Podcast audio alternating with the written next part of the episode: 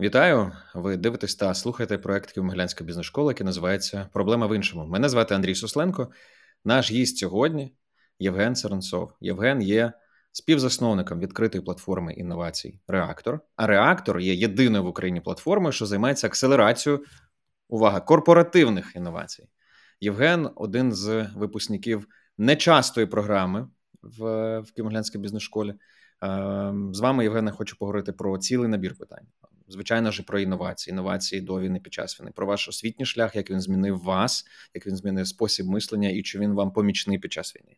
Хочеться подивитися, як ви омрієте Україну майбутнього, та як ваша освіта допомагає в тому, як ви її омрієте.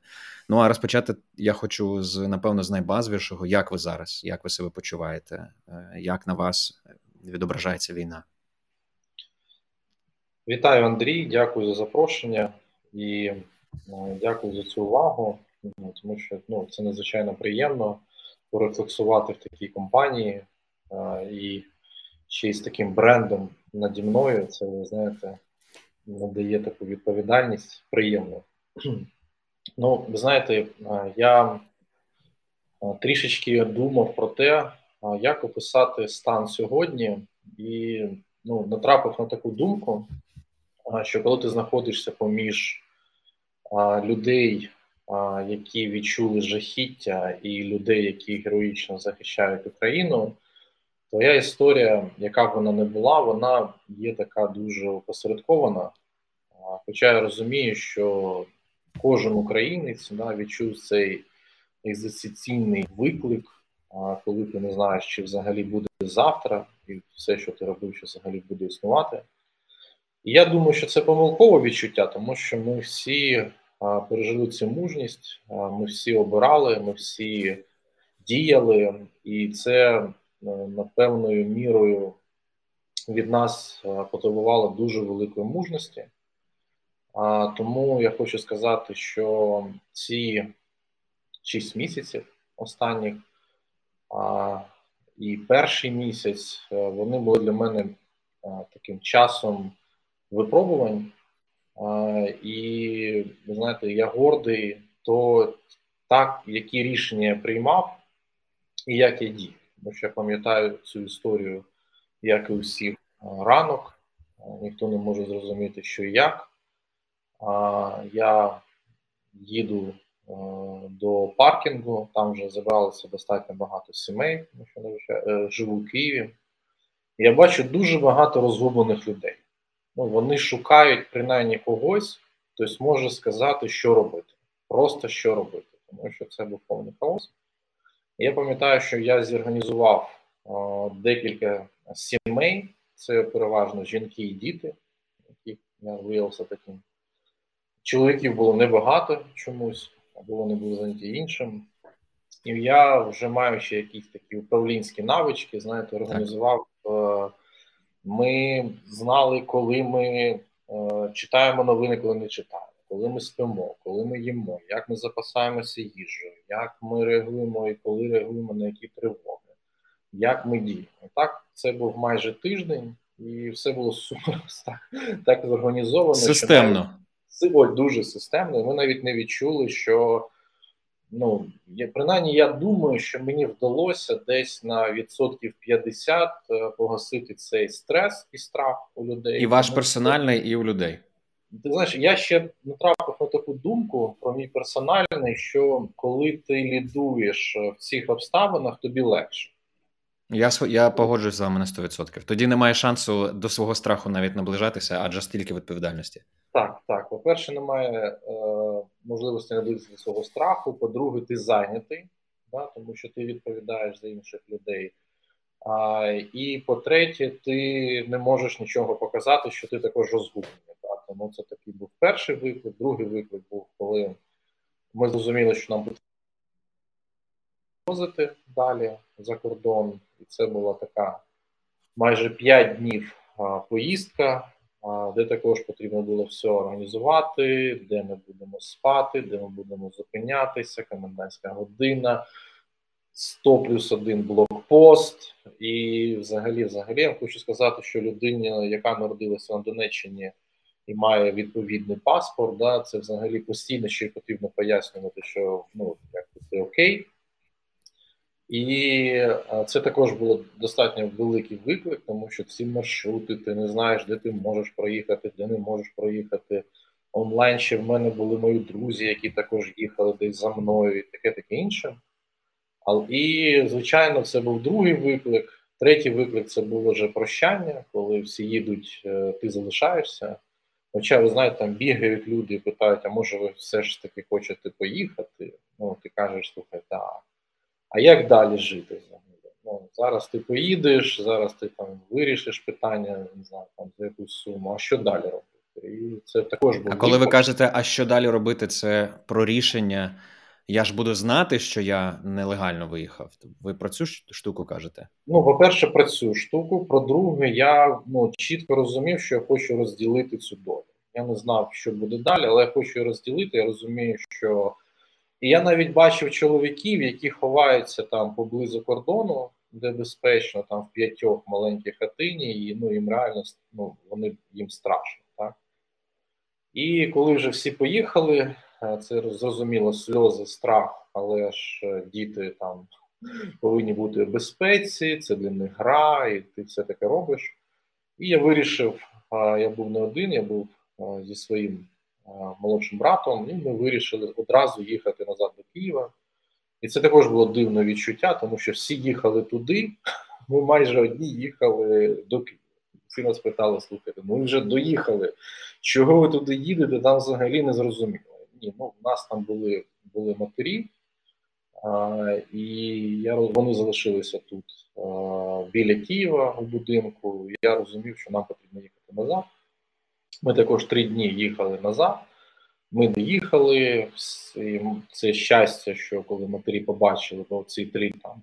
Скільки у нас було подорожі, да, майже тиждень, вони не розуміли, да, чи всі поїдуть, чи вони залишаться взагалі самі, таке інше.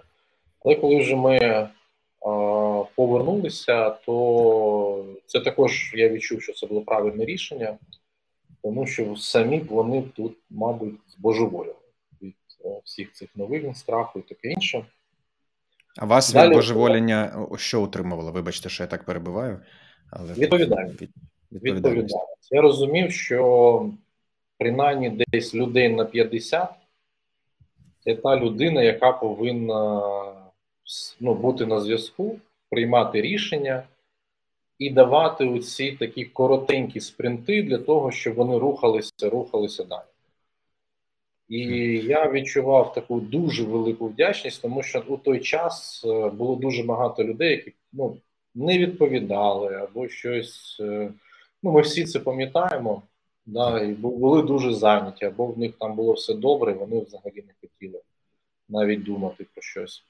Тому для мене це був виклик, і коли я вивозив сім'ї, да, то там десь е, мої співробітники їхали, і також потрібно було постійно бути на зв'язку, підказувати, спілкуватися з їхніми батьками, які не хотіли їхати. Ти казав там вітаю, пояснювати. Мапу, вітаю, папа, да, дивіться, тут така справа, вам потрібно. А, ну якщо Євген сказав, то потрібно.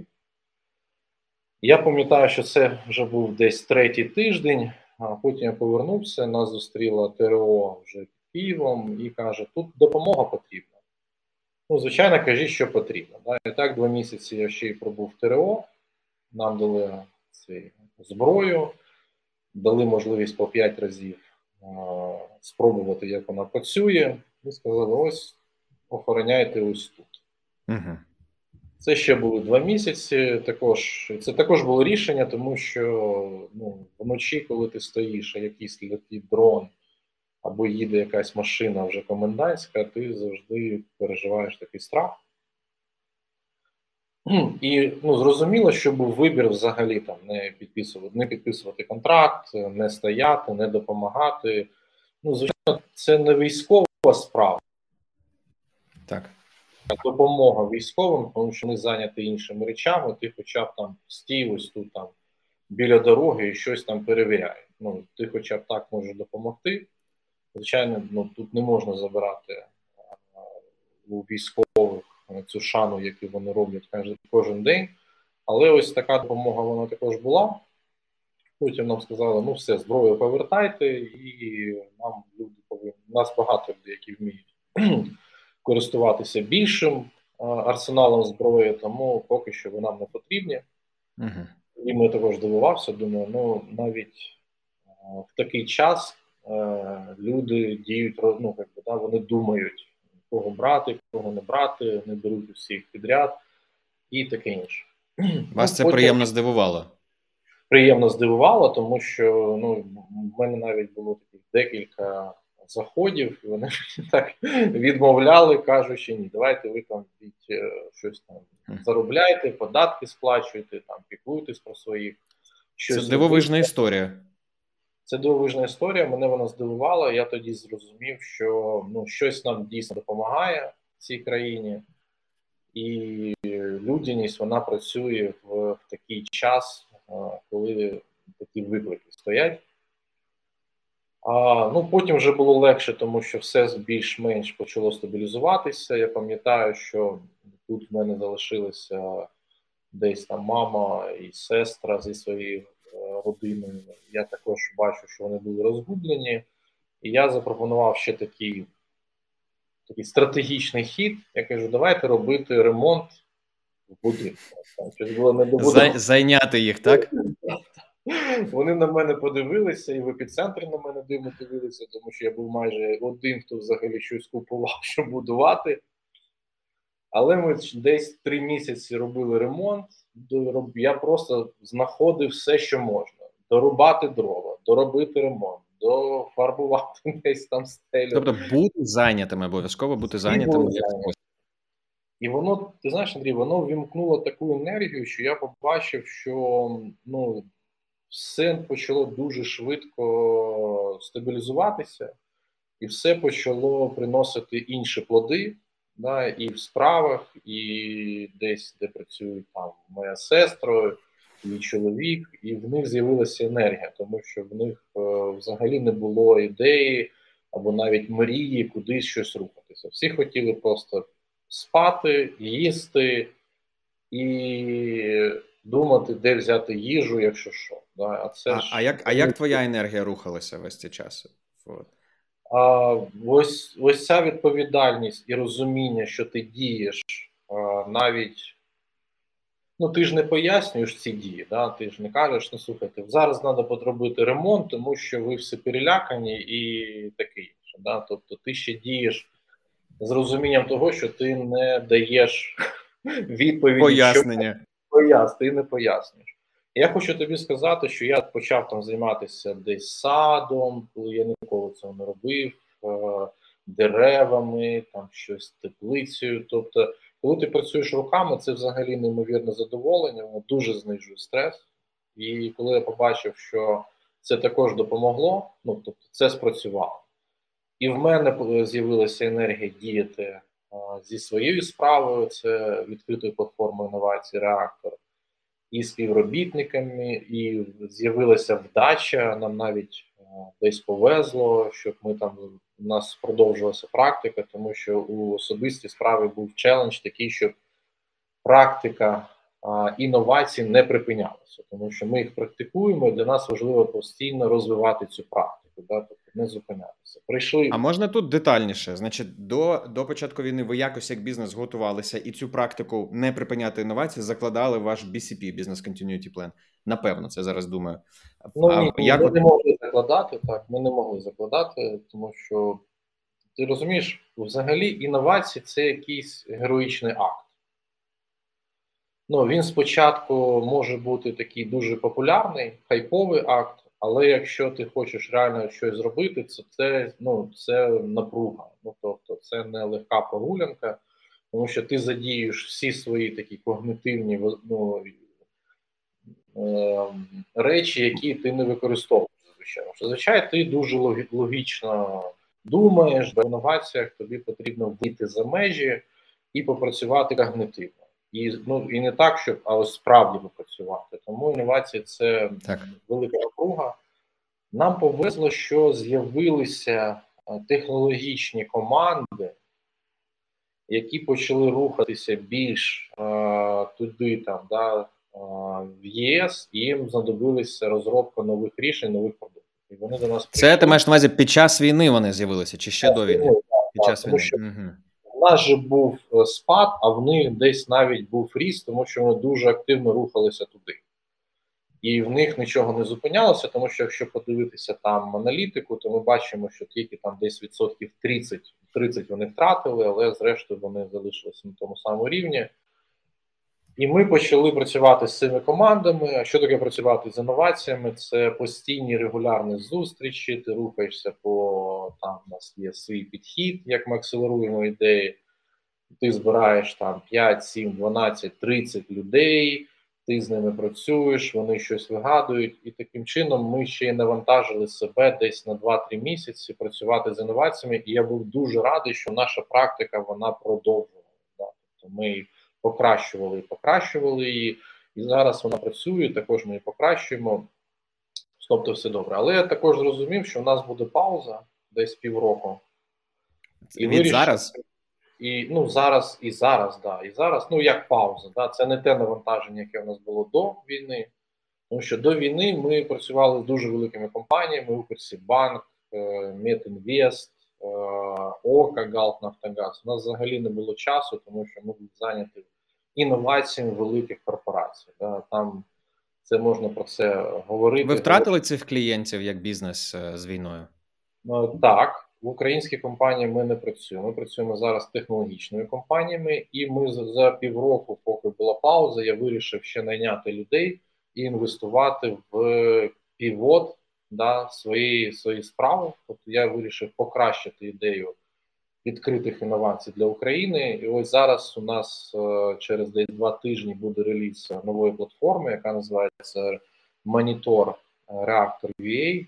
Е, ми зробили таку штуку. Ми розуміли, що у нас є стратегічні партнери зараз. Ну вони були зараз ще більше. Це є США. Ми зібрали майже 300 топових платформ відкритих інновацій звідти. Тобто, що це це таке? Так. Да? Це місце, де е, люди говорять ідеями, а не мовою, скільки це коштує. І там постійно з'являються запити. Тобто, ми хочемо там перебудувати місто. Ми хочемо. І, до речі, mm-hmm. там Ще багато з'являється запитів від американської оборонної сфери для України, тому що вони шукають також рішення, і вже сьогодні можна ідеями працювати і там. І ми почали збирати виклики, які там з'являються. І тепер у нас е, кожен тиждень з'являється десь 20-30 е, відкритих колів для української технологічної екосистеми, для того, щоб вони могли більше через ідеї пропонувати туди свої рішення. І зараз ми підключаємо вже 10 технологічних компаній, які вирішили системно працювати, тобто рухатися на глобальний ринок через ідеї. А дозволю уточню тут в ризик, який ти береш, інвестуючи в команду і в півот під час війни, він же ж звідкись приходить, це сміливість, цей ризик взяти його, порахувати. Ем, завдяки чому є ця здатність в тебе і спроможність? Ну тут дякувати насправді імбав зараз. Да, раніше це був МБФ, зараз імбав, е, тому що якщо трішечки зробити степ-бек, да, то я пам'ятаю, що десь у 2012 році я знайшов інвестиції, де десь було пів, е, півмільйона доларів під ідею інвестувати в стартапи, і в мене було 4 роки інвестицій в стартапи. До цього я зробив достатньо гарну кар'єру топ-менеджера в компаніях, так. і тоді я пам'ятаю, що до мене такий був шок, тому що коли я став підприємцем і почав е, разом з інвестором інвестувати в стартапи, я робив те саме, що робить топ-менеджер. Ну, типу, все то саме. Да? Я зібрав команду, гарний офіс. Ми проводили там е, такі зустрічі, да, там канбани або пані. Там тобто спалили 500 тисяч. Там гроші не закінчуються, вони чомусь з'являються. Ти просто робиш бюджет, там щось в Excel, там щось надсилаєш комусь, потім все там сплачується. А коли ти сам собі підприємець, то гроші закінчуються. А у нас було чотири стартапи. А один із стартапів ми продали компанії Prom.ua. Це були ми, я, ми були піонери не знаю, чи можна знайти якесь інше слово зараз, але були піонери. Це закупка ліків, так? Е, це ні, це закупка всього, і ми були перші, хто взагалі переводив закупівлі онлайн. І тоді ще цього не існувало. Я пам'ятаю, що був на одному великому форумі, де там вже тепер закупки Prom.ua, велика зала, вона там дає нагороди за найкращі закупівлі. Вони там говорять електронні банківські гарантії, тобто там як оце бистро, там швидко робити скан е, постачальника. Я кажу, друзі, коли я починав, я поясняв, що таке браузер. Ну, тобто, не банківська гарантія, розумієте, браузер. Я приходив до компанії, ми купували три комп'ютери, і вони починали онлайн закуповувати. А, да, Ми продали одну компанію. А, ну, Ми не заробили це десь, скажімо так, був в нуль. Тобто, всі мене... чотири компанії в сумі вийшли в нуль. Так, і ти такий оп, три, піду навчатися.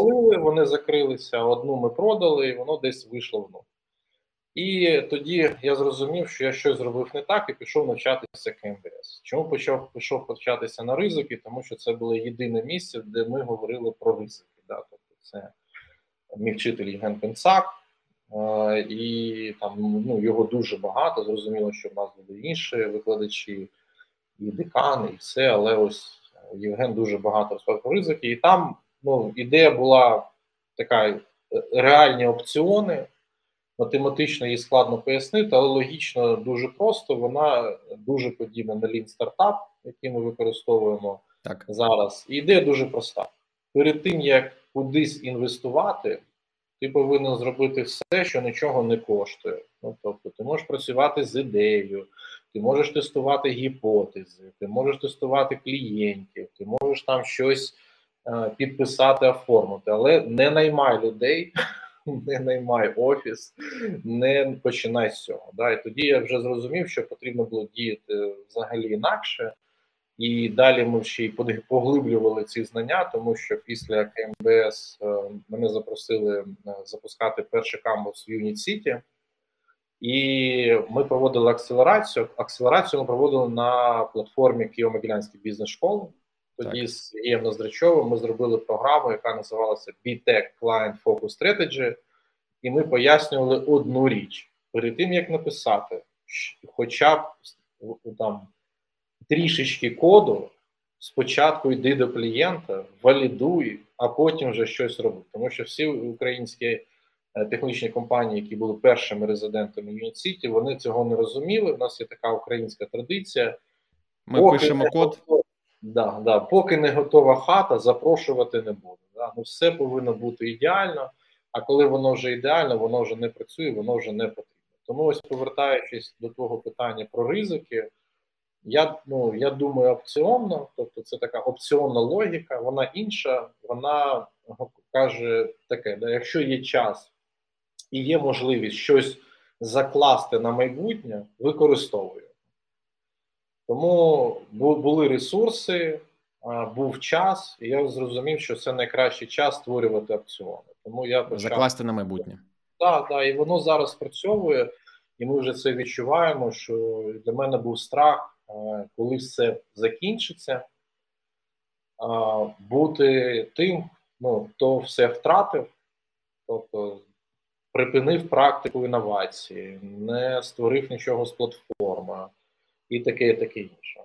Тому ми продовжуємо зараз діяти як платформа, як медіа, тому що реактор робить десь біля 100 публікацій на рік.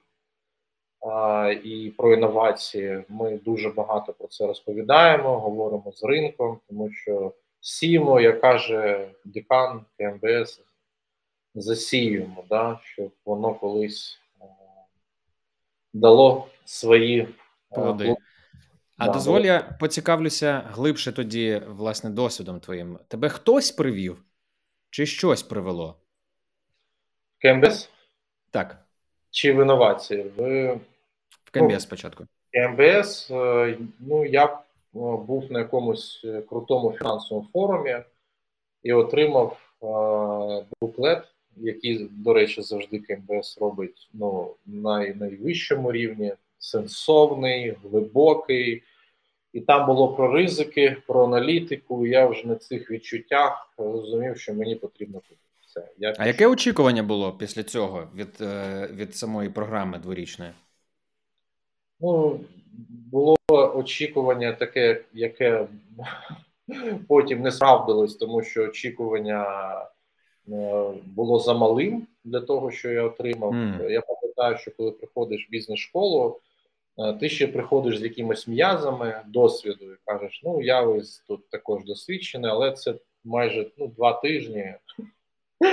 Потім все. Да? Тобто ти розумієш, що я все не маю зброї, беріть мене, я хочу навчитися того, що ви тут розповідаєте, і починаєш вчитися. Тому для мене це було захоплення, для мене це був подорож. Вона дала мені переосмислити, чим я займаюся, чим як я займаюся, чим потрібно займатися, чим не потрібно займатися. Це дало таку глибину, що ми навіть, ну як вже спільнота випускників, да, дуже часто питаємо, а що після? І у нас улюблена відповідь, що ну, ти там з роботи пішов, ну, типу, бізнес закрив, все змінив.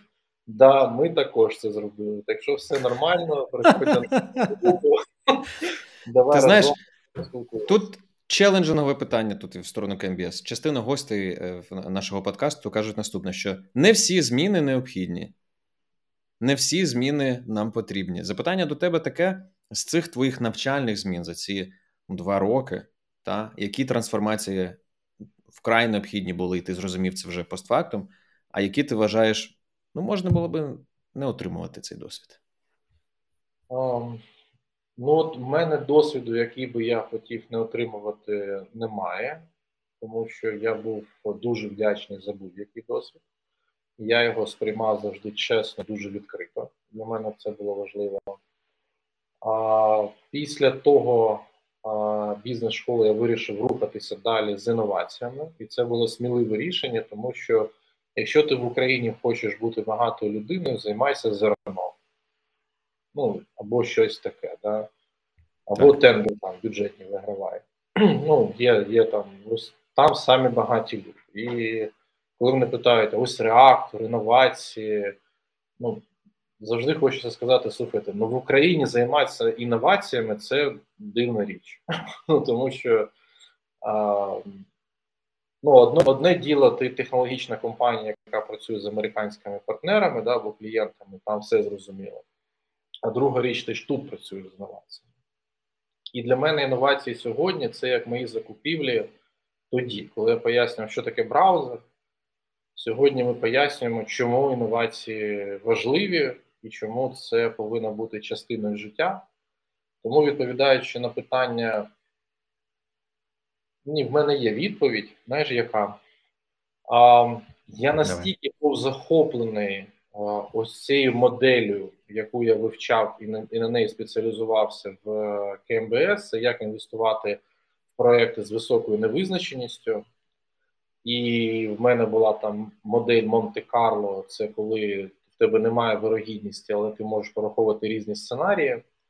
Я настільки це полюбив, коли я вийшов е, з КМБС, я зрозумів, що це взагалі ніхто не використовує. В Україні? В Україні, так. Да. Навіть досі, поки ось ми ходимо там, і ми вже ми використовуємо моделювання Монте-Карло, коли там працюємо зі стартапами, там у них складні моделі але я розумію, взагалі не використовують. І навіть ще сьогодні, вже минуло скільки там 6 років, коли я розповідаю, що можна моделювати майбутнє, ну тобто не планувати його, тому що ти не знаєш, чи воно відбудеться чи ні, моделювати. На мене дивляться з дивом, да, тому що всі звикли, ні, потрібно просто бюджет робити. Я кажу, слухайте, бюджет то можна робити. Чи буде ковід, чи взагалі будуть ці клієнти? Чи, ну, Чому ви не використовуєте моделювання? Це якась складна математика, ми щось цього не розуміємо. Але сьогодні це світ вже використовує, і ось коли там з колегами спілкуєшся з західних ринків, вони тебе розуміють. В Україні вже 6 років Тобто я ходжу, презентую, пояснюю взагалі інший підхід, що ти можеш моделювати і працювати через опціони, да? тобто створювати ці маленькі можливості. І не перебрати занадто багато ризику. Да? Ну, Це дивна річ. Я така людина достатньо системна і е, йду по цьому вже давно. У мене був досвід вже після Юніт Сіті. Мене запросили до великої компанії бо вона хотіла зробити трансформацію, а тоді про трансформацію так. дуже багато говорили. Ну тобто, мало хто робив, але реально много хто говорили, і це було майже три роки. І там я використовував моделювання. Я пам'ятаю, що коли я зробив модель, вони тоді заробля... заробляли десь 7 мільйонів єбіда на місяць. Ну, десь таке. І я порахував модель через Монте-Карло. Монте-Карло мені показало, що є сценарій, де можна заробляти 25. Я кажу: дивіться, можна 25. Wow. Мені сказали, цього ніколи не буде. Через майже 2,5 роки, коли ми вже завершували, там був останній етап, була 25 Тобто це спрацювало. Тому що а як тобі мати людей, які тобі кажуть, так не спрацює, а в результаті воно виходить? Взагалі на що схоже це переживання, коли тобі кажуть, та ні, ми в це не віримо. А потім клік? Е, дуже важливо не відчувати якусь гординю від цього, тому що вона потім тобі закриває шлях до ідей. Таке вже було, і, так в тебе? Ну і це, це взагалі для мене така дуже річ, яку я відчував не один раз. І я тобі хочу сказати, що вона така ризикована, тому що ревнощі до людини, яка змогла відчути або вхопити ідею, яка потім відбулася. А ти хочеш насолоджуватися вже тріумфом, вона це вже як тобі знаєш так професійно кажу. Тобі потрібно так говорити метафорично з людьми, коли ти відчуваєш, що їм потрібно, щоб ця ідея була передана не прямо, а якось опосередковано, щоб вони самі потім її згадали, і вони насолоджувалися тим, що вони її змогли. Що це їхня ідея? Метафоричний так, спосіб я... працює. Працює, але ну зрозуміло, що це якась надскладна річ. Ну, слухайте, там да, хочеться сказати, давай просто заробляти гроші.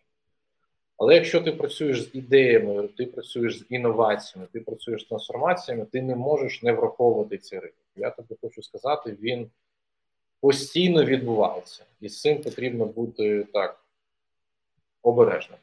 Я працюю з гординою завдяки е, психотерапевту і з коучем.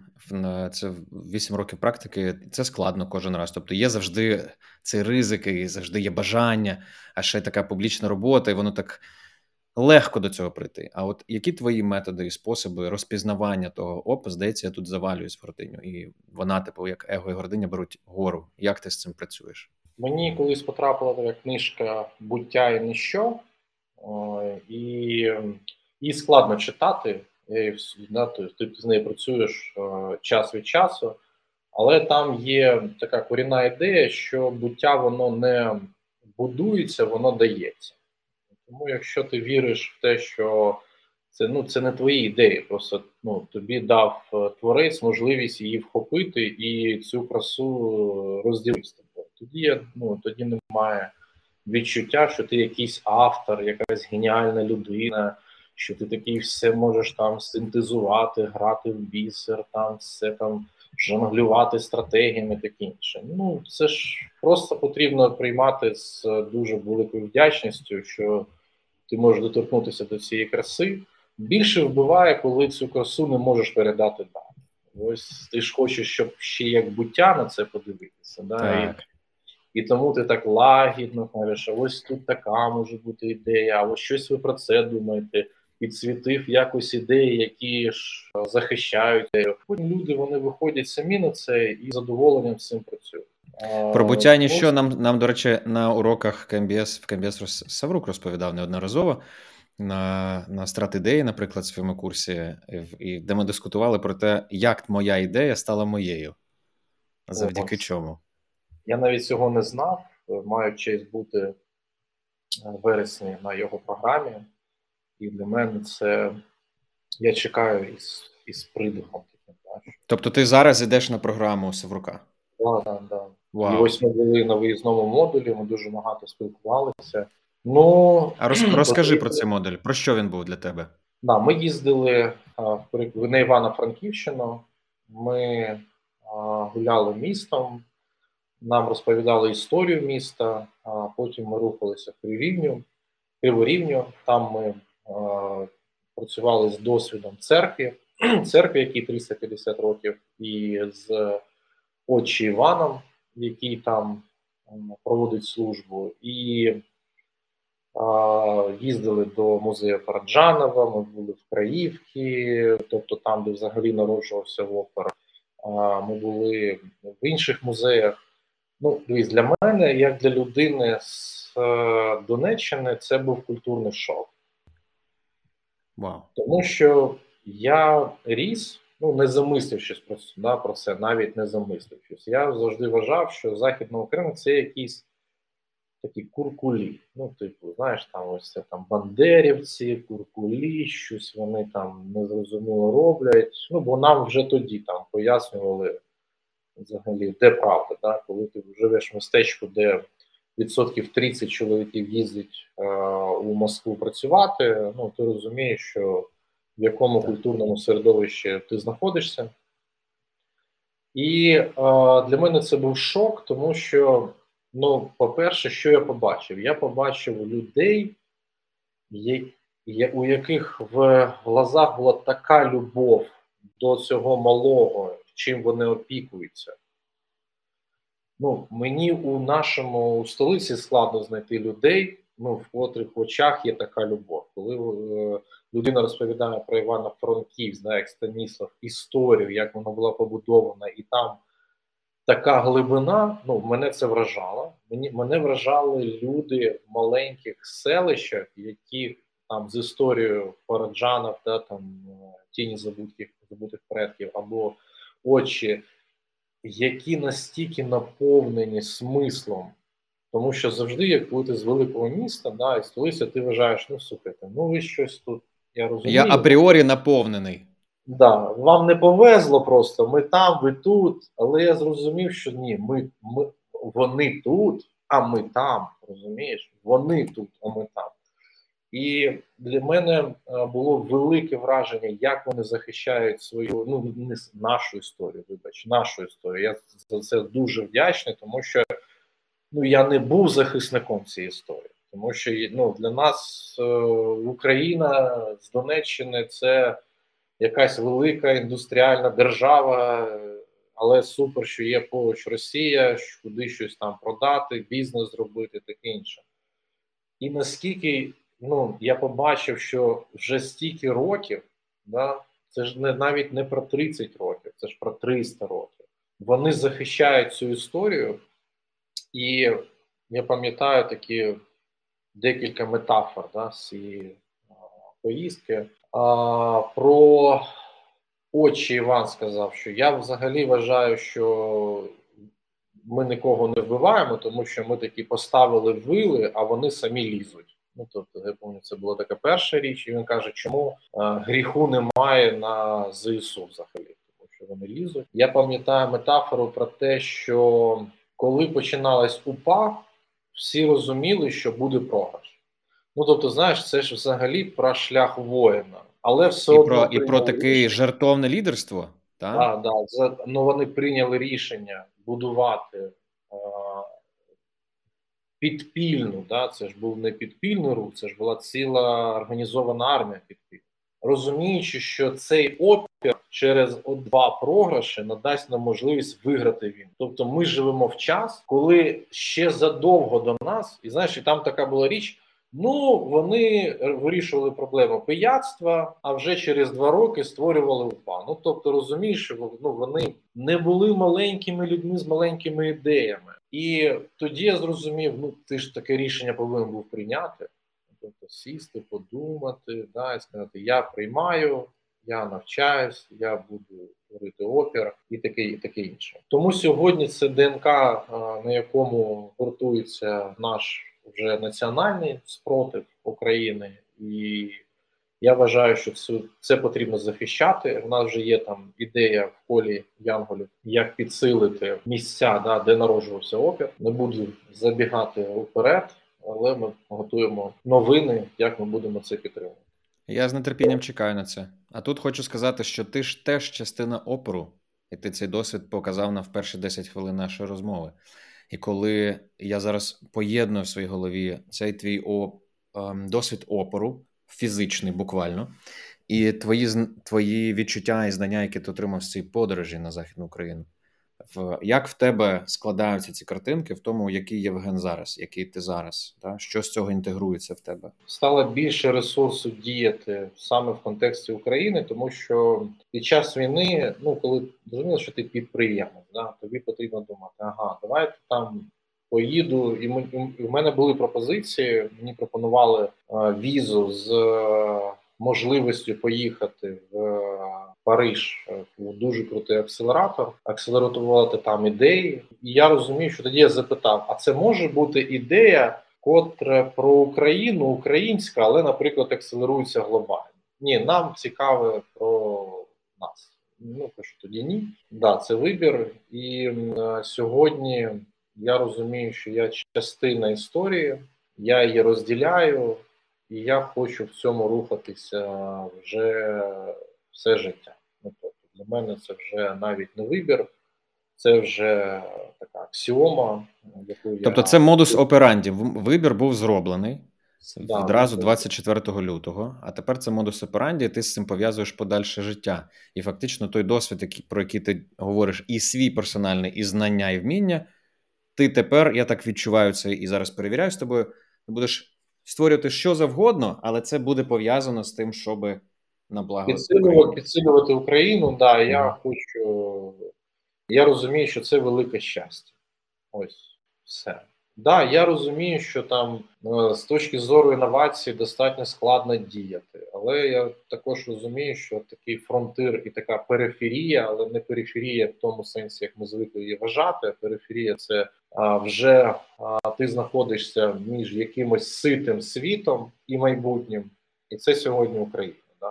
Вона тут ми будемо схоплювати майбутнє, тут будуть народжуватись дуже потужні ідеї. Ми єдине місце з таким екзистенціальним викликом. Тут буде розвиватися культура, і тут будуть ну, просто неймовірні речі. Але вони не будуть якісь глобально там національно державні. Вони будуть народжуватися в таких невеличких містах. Це буде про людей, про дуже такі маленькі, але майже магічні речі. Тому я хочу знаходитися тут і їхати не збираюся. Вау. І це ж, крім цього, ти кажеш, я обрав своє місце. Я я точно є частиною цієї історії України і буду тут. Як як твої вміння, знання, способи іннова... Ем, створювати інновації to innovate і ваші організації, як вони дієві зараз, на, якщо говорити на карту всієї України, не лише з технологічними стартапами, з якими ти зараз працюєш на західні ринки, які виходять, наскільки я це зрозумів. І ти сказав, що зараз складний час для інновацій. От мені цікаво, взагалі, яка карта твоєї діяльності зараз? Як яке місце інновацій в Україні шестимісячної війни? Я вважаю, що буде більш складне. Чому інновації е, це така річ, яка потребує такого лідерства. До речі, ще одна метафора про це лідерство від очі Іван мені сказав: а ти знаєш, е, чим відрізняється офіціант від е, священника? Е, нормальне питання. Кажу, ну, нормальне питання. Да, напевно, офіціанту якось він повинен бути там небагатою. Да, він каже, він майже повинен бути незамітний, непомітний, а, тому що коли священник служить, і це дуже така Е, розповсюджена помилка, він вважає, що він служить Він каже, ні, він не має стояти між Богом і людьми. Тому це люди приходять спілкуватися з Богом, а моє завдання їм не заважати. Ось інновації це дуже подібна річ. І у нас тут був е, колись на Київському міжнародному економічному форумі Джек Ма, це була велика подія, і його запитали. Він кажуть: скажіть, ось у нас є міністерство інновацій. Ну воно трішечки переплутали з міністерством цифрової трансформації. І от як нам зробити, щоб наше міністерство було найінноваційнішим міністерством міністерством у світі? Джек Ма сказав, слухайте, ну, по-перше, не усюди є таке міністерство, я вас вітаю. По-друге, я вас дуже прошу, ось дуже прошу, не робіть самі інновації, тому що ваше завдання надихнути велику країну талантів робити інновації. Mm. І ось сьогодні найвеликий ну, виклик для України це любов робити все самі. Ну тобто, у нас є так, у нас зараз такої такі, да, ну напевно, під військовий час консолідація да, і зменшення демократичних якихось речей це нормальна, нормальне явище, але нам потрібно слідкувати, щоб демократія повернулася, щоб у нас е, держава не створювала монополію на те, що тільки вони вміють робити. Так. Щоб вона надавала можливість е, університетам рухатися і робити це. Тому, якщо повертаючись до реактора, ми обрали перший шлях це шлях медіа. Ми зібрали десь 50 таких агентів інновацій, які практикують, і ми регулярно публікуємо їх думки. І вони у нас виходять на Mind.ua, тому це публікації з таких ну 3-5 тисяч охват. Тобто ну воно працює. А до війни ми робили Disrupt Innovation Index два роки поспіль. Ми, ми вимірювали наскільки українські компанії розуміють, що їх дизраптить. Да? Тобто, тому що без дизрапту немає інновацій.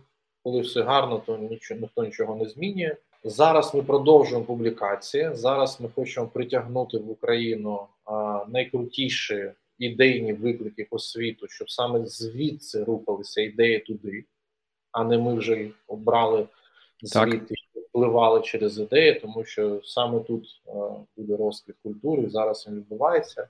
І це така місійна річ мені відчувається, що це, це схоже на місію реактору.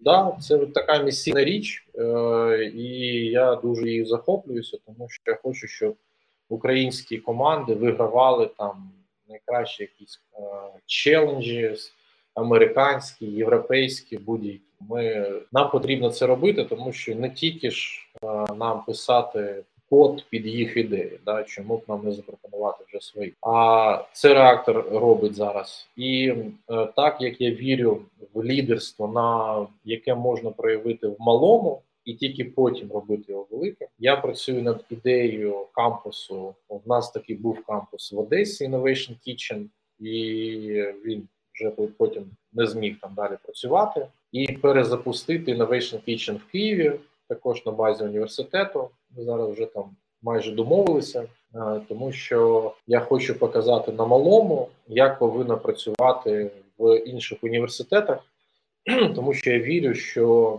якщо б держава, ну це моя така ідея, в якій я впевнений, хотіла б сказати, давайте зробимо тут круті інновації, то потрібно створювати не фонд, який інвестує в стартапи не агенцію, яка сама розробляє інновації, а потрібно піти, хоча б в 30 українських університетів, закласти там ендаменту гроші з можливістю там отримувати дохід, які реінвестуються е, інноваційна. Інноваційні парки, які будуть створюватися на базі університету, це науково-інноваційні парки. Тому що якщо запустити діяльність, вона повинна бути дуже розголужена. Тобто воно воно там буде народ, і їм потрібно не заважати. Тобто не будувати там якийсь університет на імені себе, а створювати такі умови, де ти розумієш, що зараз 30 університетів кожного дня працює з ідеями, потім 50, потім 100 університетів, і воно тоді почне зростати. Тому я вірю, що ось якщо я зроблю таке мале, да, як приклад, можливо, воно надихне когось е, створювати щось велике. І ось для себе я також поставив таке завдання. І ну, і ми, ну, звичайно, що ми там намагаємося допомагати. Да? Ми там проводили на базі Києво-Медрянської бізнес-школи. Ми встигли провести два спринти по розробці закупок інновацій, тому що ми вивчали досвід США, досвід Китаю, досвід Євросоюзу, як вони на рівні закупівель працюють з інноваціями, і там дуже велика потужна річ. Ми перевели цей досвід, і ми працювали з е, керуючою партією, та, з депутатами цієї партії. Тобто ми передали цей досвід.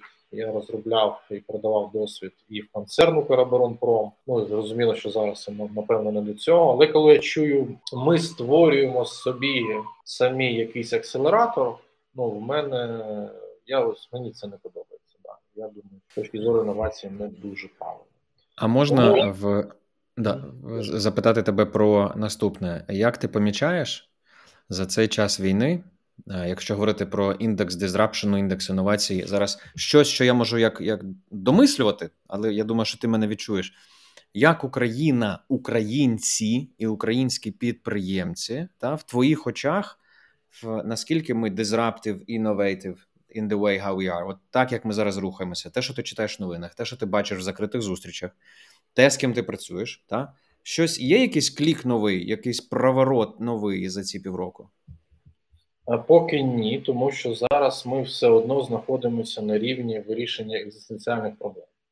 Хоча сьогодні я працюю з достатньо консервативною компанією, ETG Energy, це вони продають енергоресурси, і вони повернулися до ідеї працювати з корпоративним підприємництвом. Тобто є випадки, де вони повертаються. А, Є відчуття, що так, як було, вже не буде. Ну, Тобто, ну, все одно дизраптор, mm-hmm. дизрапт він спрацював дуже потужно, але ось перехід до якоїсь професійної дії працювати з майбутнім, він ще поки так ну не відбувається. Я думаю, це десь 2-3 роки, і десь ну, думаю, через 2-3 роки він повернеться, і це буде дуже потужний запит а, на на те, як професійно працювати з майбутнім. Професійно. Знаєш, що я помітив за цей час з, зі свого кола випускників не MBA, а Могилянського, що кількість е, ідей інноваційних у ребят, які працюють ближче до війни і до військової справи, вона просто зашкалює. І і результат цієї роботи, який через можливо рік або роки буде, він буде проривним і для світової моделі безпеки. Оце, але це бачиш, це напевно єдине таке поле, яке ми зараз з тобою бачимо настільки активно. Що ти думаєш про військову індустрію інновацій зараз там в Україні? Ну я розумію, що взагалі війна, вона ж була і в Каліфорнії дуже потужним викликом, да, тому що там саме створювали, там, там на базі розробок саме військових потім створювалися всі інновації. Да. Ми ж е, завдячуємо е, програмі Apollo, що в нас взагалі є інтернет сьогодні, бо GPS. Це ж також його ж ніхто не планував, потрібно розуміти. Да?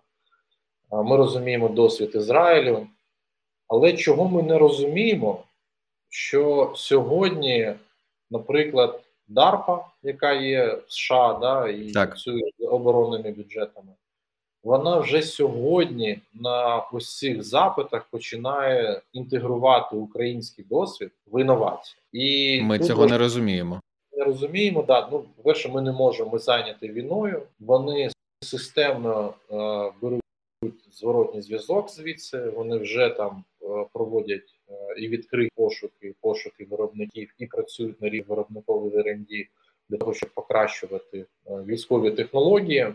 І тут потрібно розуміти, що це достатньо, тобто, це навіть не демократична якась гра. Вона з одного боку про демократію, свободу і все таке інше, а з іншого боку, це дуже потужний практиційні. Ну тобто, вони розуміють, що вони роблять. Вони настільки захищають сьогодні можливість працювати з майбутнім свою, тому що ну ти ж ну ми ж всі бачимо, що війна технологій зараз кого Хімарси, той може е, протистояти навіть е, силам, які переважають. Так? Тобто технології вирішують. Ось там.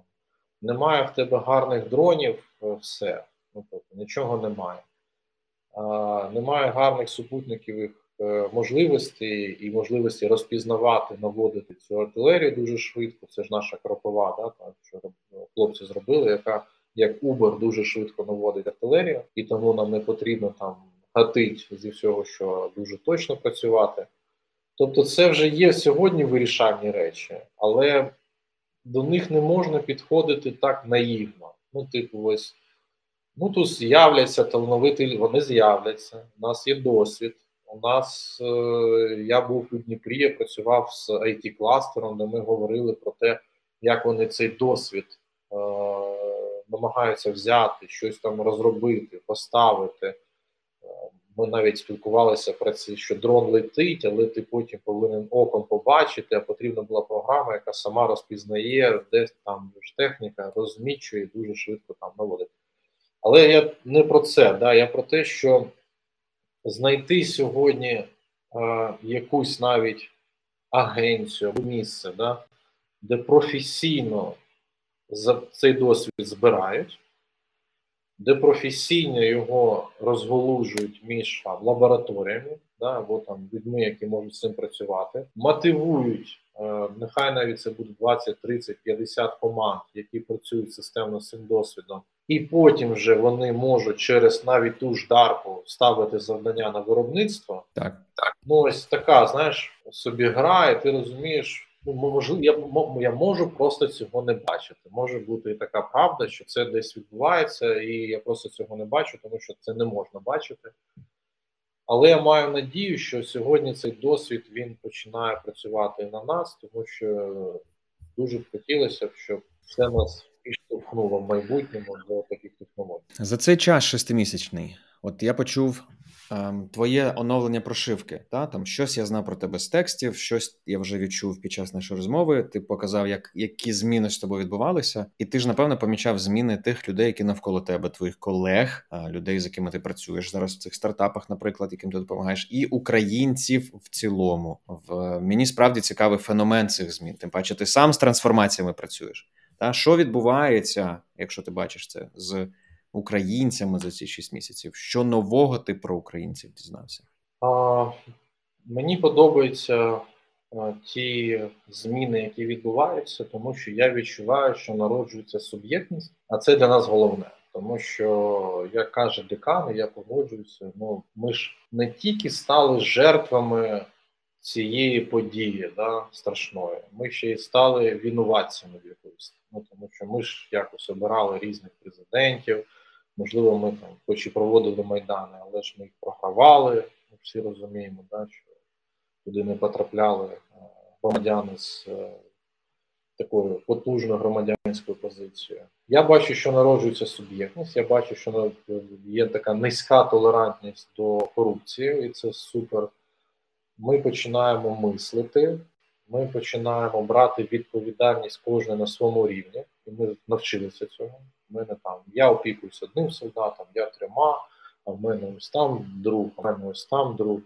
Вчилися волонтерство як стиль життя і турбота середовища, в якому ти знаходишся. І я думаю, що я не знаю, хто буде там наступний президент, або може буде цей ще президент в Україні, але це такий виклик достатньо потужний, тому що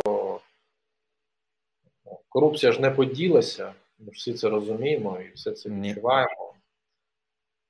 Але і толерантності вже немає. Тобто, вже як відноситися це нормально, як каже Філоненко, він каже, що скільки тут кожен камінець в крові. Да? Тому, коли ти знаходишся на такій мученицькій землі, ну, ти просто не можеш вже по-іншому. Просто не можеш. Я думаю, що ми просто якось підписали у такий жорсткий контракт, що в нас немає взагалі шансу, крім як стати такою державою, з якої будуть брати ще приклад дуже багато століть.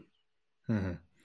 За цей час ем, ком'юніті людей, в яких ти е, береш участь, от, наприклад, е, КМА kmbs alumni, напевно, там CEO club або інші клаби, як їх діяльність підтримувала тебе, або ти підтримував завдяки цій діяльності і інших, та і можливо з цього досвіду діяльності ком'юніті народилося щось в тебе, або ти хочеш щось про це сказати. Для мене це щиро цікаво. Чому? Тому що може мережеве суспільство, волонтерство, ти це сказав сам.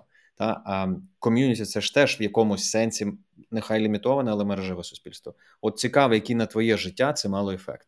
Ну е, Цікаве питання. До речі, тільки КМБС Alumni, тому що я не не зміг знайти більш ніяких клубів. Є тільки два: це UCJ Corporate Governance, ну там більш професійна спільнота, в якій я приймаю участь, і КМБС Alumni, тому що інші спільноти вони побудовані на такі ієрархічні ідеї, тобто є харизматичний лідер, тобто він е, формує концепцію, і ти долучаєшся або не долучаєшся. Да? То в нас е, в КМБС спільноті це Янголів. Так? Це така платформа різних е, проєктів соціальних трансформацій, їх там вже більше десяти. І це добре, тому що там немає в нас. Ми, ми, ми одразу зрозуміли, що це суб'єктність дуже важлива. Тобто не створювати якусь ідею, яку повинні підтримати усі, а буде місцем, яке підсилить будь-яку ідею, яка народжується. Якщо він в неї вірить, нам вже цього достатньо. Ми тільки питаємо, чи ми можемо допомогти. Ми дійсно зібрали, якщо зайти на КМБС онлайн,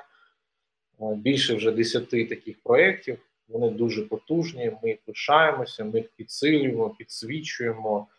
Ми опікуємося цим ядром для того, щоб інформація розповсюджувалася, вона давала приклад лідерства і взагалі взагалі. І щодо спільноти, я пам'ятаю, що ми спілкувалися, що ну, коли все тільки починалося, що спільнота це про життєзарадність, от про це, що ти, коли ти падаєш, вона підтримує, коли ти десь може гордині в тебе багато, вона також тебе стабілізує. І це дійсно відбувалося під час війни, тому що це була єдина спільнота, яка не припинила спілкуватися. Ми підтримали е, дівчинку, яка опікувалася спільнотою. Да, Такий у нас є свій корпоративний секретар, якщо можна сказати, бо вона народжувала дитину. Вона ми взагалі, якщо подивитися на аламні чат, на всі прояви, таке таке інше, дуже багато було зроблено. І ми побачили, що ті канали комунікації, які будували, вони супер спрацювали цей час. І сьогодні я вже розумію, що дружба дорослої людини, а і ще якщо ти там підприємець і випускник бізнес-школи, вона повинна бути такою. Тобто, це об'єднання людей навколо чогось дуже красивого, яке ти можеш з ними розділити. Ось, наприклад, коли ми їздили Івано-Франківщини, я розумію, що якщо б це була незнайома мені група, ну, тобто або люди які не мають того спільної платформи комунікації, я б навіть не зміг розділити ці сенси. Ну, ми, напевно, там побачили б якусь гарну екскурсію, якусь фотографію. Тому для мене можливість е, розділити ідею, красу і проговорити на такому рівні дуже багато коштує. Тому ось про спільноти, ось напевно так. Я думаю, що їх повинно бути більше а, і вони повинні бути більш впливовими. Що що тебе розчаровувало ці 6 місяців? Знаєш, те, на що ти реально не маєш впливу, напевно, але так боляче чи так бісить, і так хотілося б на це натиснути і змінити, але воно не змінювалось. Та? І щось, що ти можеш поставити в план своїх дій як елемент, на який ти хочеш після війни вплинути. А, Ну я думаю, що всі ми відчули а, цю неможливість вплинути на жах, який відбувався. І ось це відчуття ми з ним залишимося, хочемо ми або не хочемо. Але коли ми всі це відчули, ми відчули можливість вплинути в майбутнє. Тобто, коли ти щось робиш для того, щоб вплинути в майбутньому, і це велика сила. А мене розчарували деякі люди, в моєму оточенні, які більше опікувалися, я не знаю, там палетами грошей і страхом втратити, що ж вони там стільки на під себе да, на, на, на, нагребли свого часу. І це виглядало просто жахливо. Ну от воно само по собі було жахливе все. Мене розчаровували деякі люди, коли їхали в Західну Україну, які відчували, що там ти їдеш попереду, там позаду машини з сім'ями, ти везеш.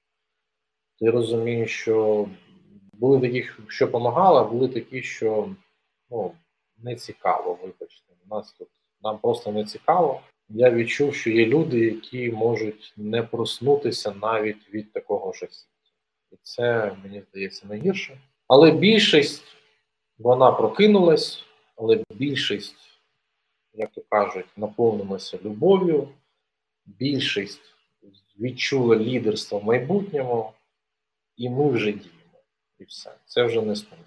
А як, яким тобі бачиться розвиток наступних подій? Е, і, і знаєш, як більше твоя візія, і до чого ти готуєшся, як ти будуєш свою стратегію персонального життя і бізнесового розвитку? У мене є добрий товариш, випускник однієї з програм КМБС, е, це співвласник Джубл величезної платформи пошуку роботи Рома Прокоф'єв, і він сказав мені в інтерв'ю, що мислять, мислять вони зараз так: ми мислимо, що війна буде завжди, і від цього вибудовуємо стратегію а власного життя і б ведення бізнесу. Як ти зараз мислиш? До речі, бачив новину, що Джубл стартує свій корпоративний акселератор. Це супер. саме так. Я теж подумав, коли ти сказав про це. І шукає стартапи. Я це так сказати відчув. І стартапи, і директорів, які будуть керувати ними. Да, да, молодці. Це взагалі велика подія. Я буду звертатися, бо хочу трішки повивчати цей досвід. Ідею, мені здається, вони великі-великі молодці. Це, до речі, дуже надихаючий приклад. Я, Мені подобається ідея стоїцизму. Не вся ідея всього стоїцизму, але деякі практики мені подобаються. Бо я все ж таки людяність для мене більш цікава, ніж бути такою. Але в них є така штука, що вони взагалі нічого не очікують. Ем, Стойки так. Да, Я думаю, що ось війна буде завжди або нічого не очікувати, де це десь близька філософія. І якщо ти не очікуєш, то чому б не діяти вже сьогодні? І мені подобається ще така протестантська ідея е, лідер, ну, це реалізації себе, не десь там, коли ти щось досягнеш, а вже навіть якщо ти там а, прибираєш а, у дворі. Але і до речі, це приклад мого життя, тому що ми перевезли одну родину з Харкова, надали у нас там є можливість надати їм житло. І а, чоловік цієї родини він а, був it підприємцем. До речі, у нього там був бізнес з Wi-Fi пов'язаний. Все втратив, і він пішов працювати двірником. Я виходжу кожного ранку і питаю: слушай, ти мій герой, розумієш? Ну ти просто мій герой. А він і з таким задоволенням працює, тому що там це невеликі гроші, але він отримує е, свою родину. да, І і взагалі, взагалі, що ну я дивлюся, для мене це супер. Тому ось бути навіть двірником, але щасливим, це я я не раджу всім бути, да, там одразу. Але це дуже це гуманістична також, ідея. Да, це філософія також. Е, коли якщо ти впевнений, що ти просто хочеш діяти і немає значення що де ти знаходишся, і діяти дуже якісно, я думаю, що це повинна бути нова філософія. Тому чому б не діяти вже сьогодні? Чому б не, якщо ми не зможемо да, там десь допомогти сьогодні, не виграти цю війну завтра? І чомусь чому би нам професійно не займатися майбутнім, і чому би нам не думати про себе в глобальному контексті, а не тільки Ти знаєш, твої слова зараз знижують рівень ось цього класичного страху перед невизначеністю, чи навіть те, що називається страх досягнень, в, в абсолютно в абсолютно класичний страх. Те, що ти кажеш, реально для мене навіть я уявив відразу, як це, і знімає цей поріг старту. Тому що ну я ж не очікую. Так, да, я не очікую. Я думаю, що очікуванням зараз багато кого пригнічує дуже, це психологічно важко, тому що ми чекаємо ще місяць, чи два, чи два тижні, півроку, рік, три роки, п'ять років. Я думаю, що нам от, настав час відмовитися і вже сьогодні. Бо навіть їдеш на Івано-Франківщину, заїжджаєш в невеличкі села, там такі потужні речі, там стільки всього можна зробити, там настільки можна вплинути вже на майбутнє сьогодні. І немає значення, що це не якийсь державний рівень, про якийсь там колись напише якесь супер круте там медіа. Взагалі не, не можу, ну, не важливо. Які які зараз ключові ризики, які стоять перед твоїм бізнесом, перед перед тим, щоб виконувати місію, яку ти взяв для бізнесу, ви взяли для бізнесу, обрали, і твою персональну місію? Ризик перший, що якщо все загостриться, ми не зможемо працювати з майбутнім. І а, і ми хочемо саме звідси працювати з майбутнім, не десь там, у Фейсбуці із Канади, да, або з Парижу. Саме тут ризик, що нам буде складно знаходити людей, які готові працювати з майбутнім. Тому що сьогодні, як я і сказав, це достатньо велика рідкість. щоб знайти людину, яка готова вкладати всі пасіонарні ресурси да, в майбутнє, щось, про щось мріяти. І ризик політики державної, яка буде монополювати інновації тільки тому, що вони репутабельні. Ось це три ризики. На, на, на, на, Яку Україну ти омріюєш? І чи змінювався твоя мрія про Україну до початку війни? Уявимо просто тебе 1 вересня 2021 року і сьогодні. І мені цікава ця зміна. А, Ні, я завжди вірив, що Україна як, як має якийсь дуже унікальний шлях вже після там революції помаранчевої гідності і обрання цього президента. До речі, в мене була завжди логіка, що це дизраптор. І я, як професійна людина, яка займається інновацією, розумів, що хтось повинен задизраптити дуже сильну систему, щоб вона ну, щоб вона зникала, а вже потім хтось повинен будувати щось нове. А, Але я побачив, що це така дивна думка. Ну, я її вже в таких вузьких колах філософських підтвердив.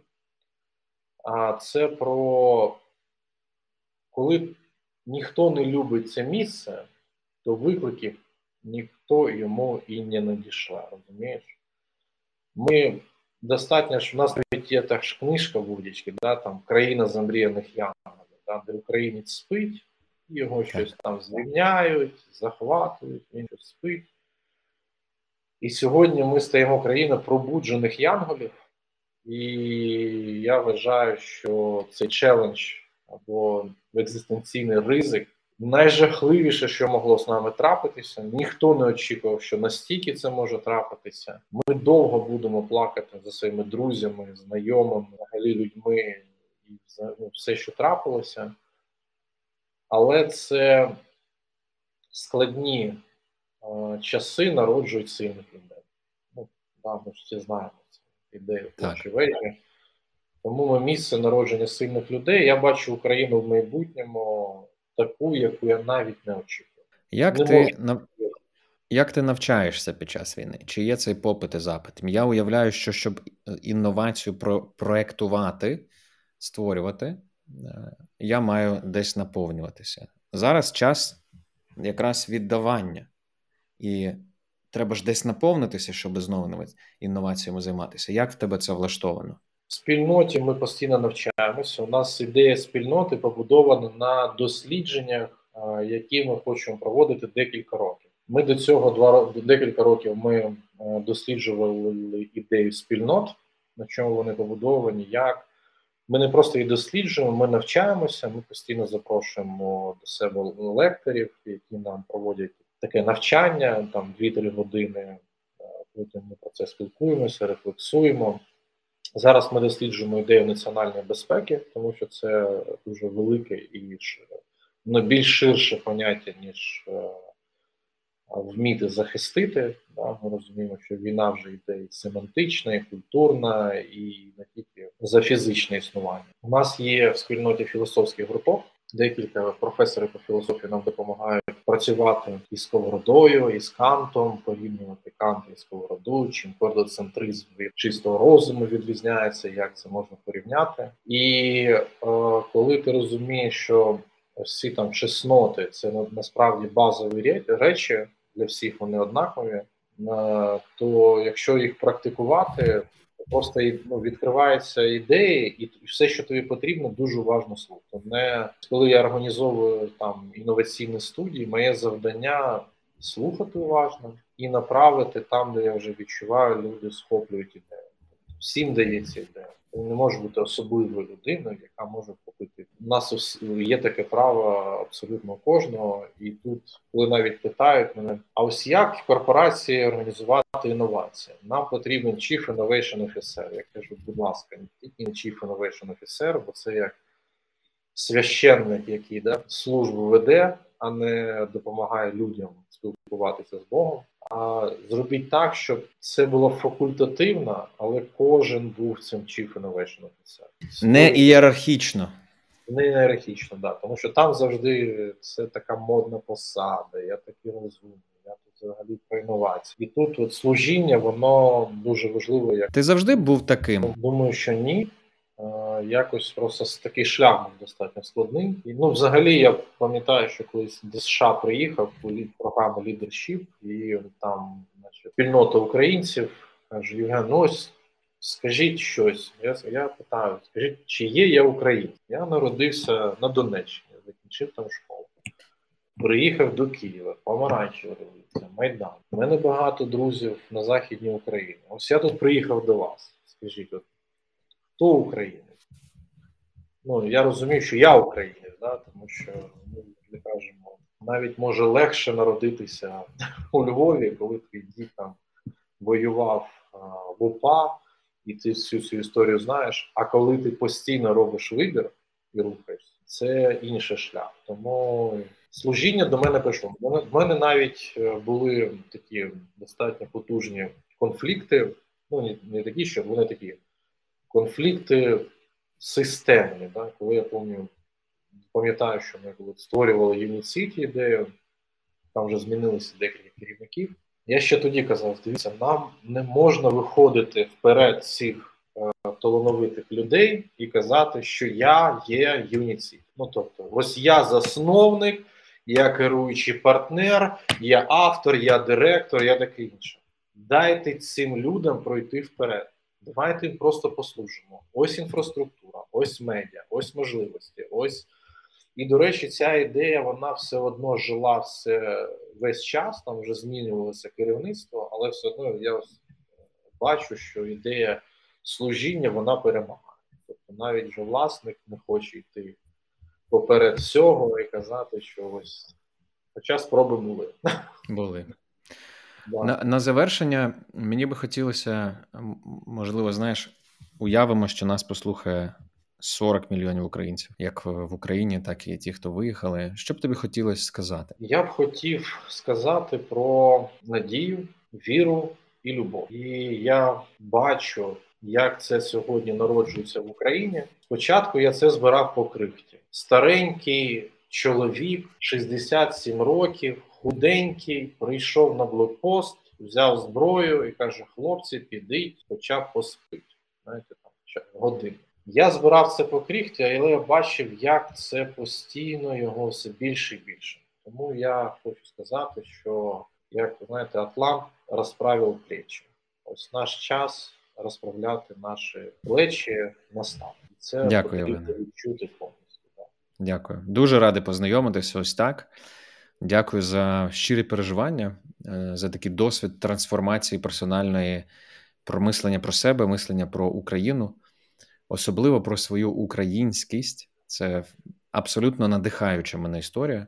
Я нашим слухачам і глядачам скажу, що ви слухаєте подкаст Проблема в іншому, який створено Кимоглянською бізнес-школою. Мій гість сьогодні Євген Саранцов, співвласник відкритої платформи інновацій, реактор. Євгене дуже хочу, щоб ваша місія, твоя персональна і бізнесу, реалізовувалася. І нехай, можливо, трохи менше, нехай будуть, але трохи менше жахливих перешкод буде на дорозі.